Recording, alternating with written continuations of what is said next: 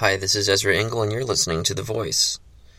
Reading 1 Chronicles chapter 11 for Friday, July 11th.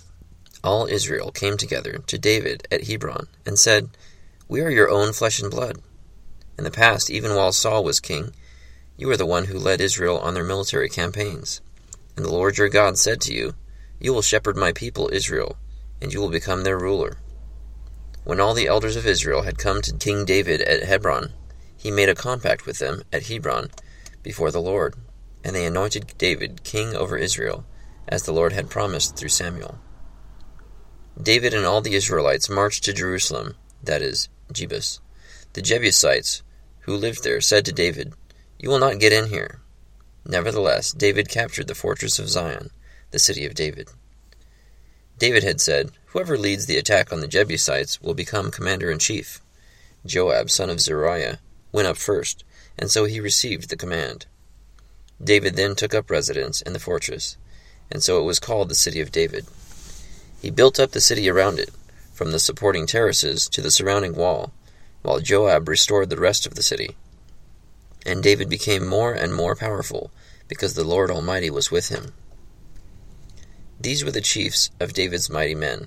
They, together with all Israel, gave his kingship strong support to extend it over the whole land, as the Lord had promised. This is the list of David's mighty men. Jashobeam, a Hakmonite, was chief of the officers. He raised his spear against three hundred men, whom he killed in one encounter.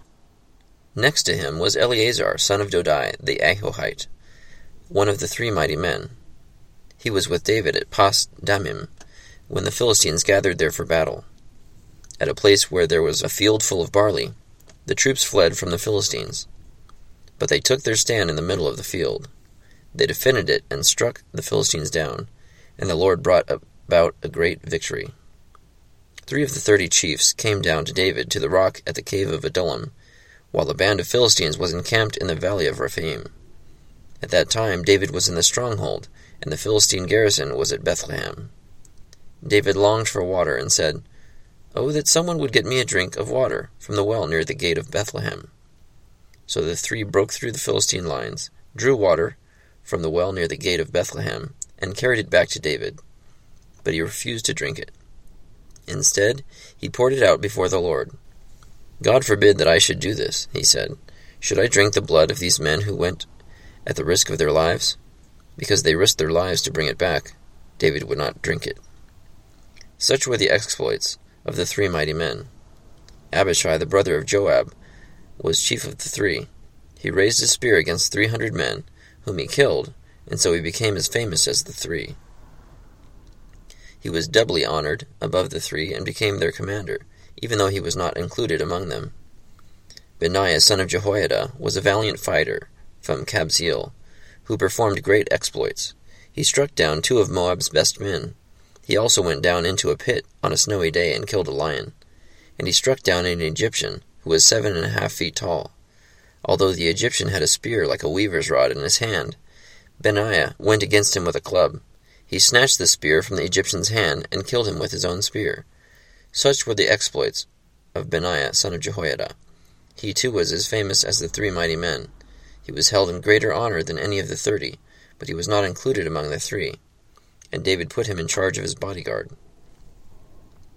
The mighty men were Asahel, the brother of Joab, Elhanan, son of Dodo, from Bethlehem, Shammoth, the Hararite, Helez, the Pelonite, Ira, son of Ikkesh, from Tekoa, Abiezer from Anathoth, Sibbekai, the Hushathite, Ilai, the Ahohite, Maharai, the Netophathite, Heled, son of Baanah, the Netophathite, Ithai son of Ribai from Gibeah in Benjamin, Benaiah the Pirathonite, Hurai from the ravines of Gaash, Abiel the Arbathite, Azmaveth the Baharumite, Eliahba the Shaalbonite, the sons of Hashem the Gizonite, Jonathan son of Shagee the Hararite, Ahiam son of Sakar the Hararite, Eliphal son of Ur, Hepher the Mekerathite, Ahijah the Pelonite, Hezro the Carmelite, Naarai, son of Ezbai, Joel the brother of Nathan, Mibhar son of Hagri, Zelek the Ammonite, Naharai the Berothite, the armor-bearer of Joab son of Zeruiah, Ira the Ithrite, Gareb the Ithrite, Uriah the Hittite, Zabad son of Ahlai, Adina son of Shiza the Reubenite, who was chief of the Reubenites, and the thirty with him, Hanan son of Maakah, Joshaphat the Mithnite, Uzzia the Ashterathite, Shama and Jeiel, sons of Hotham the Aroerite, Jediael, son of Shimri, his brother Joha the Tizite, Eliel the Mahavite, Jeribai and Joshaviah, the sons of Elnaam, Ithmah the Moabite, Eliel, Obed, and Jaasiel the Mezobaite. First Chronicles chapter 11. So David finally becomes king over Israel and conquers Jerusalem. And his mighty men were listed, including some of the ways that they achieved their fighting fame. Thank you for listening to The Voice.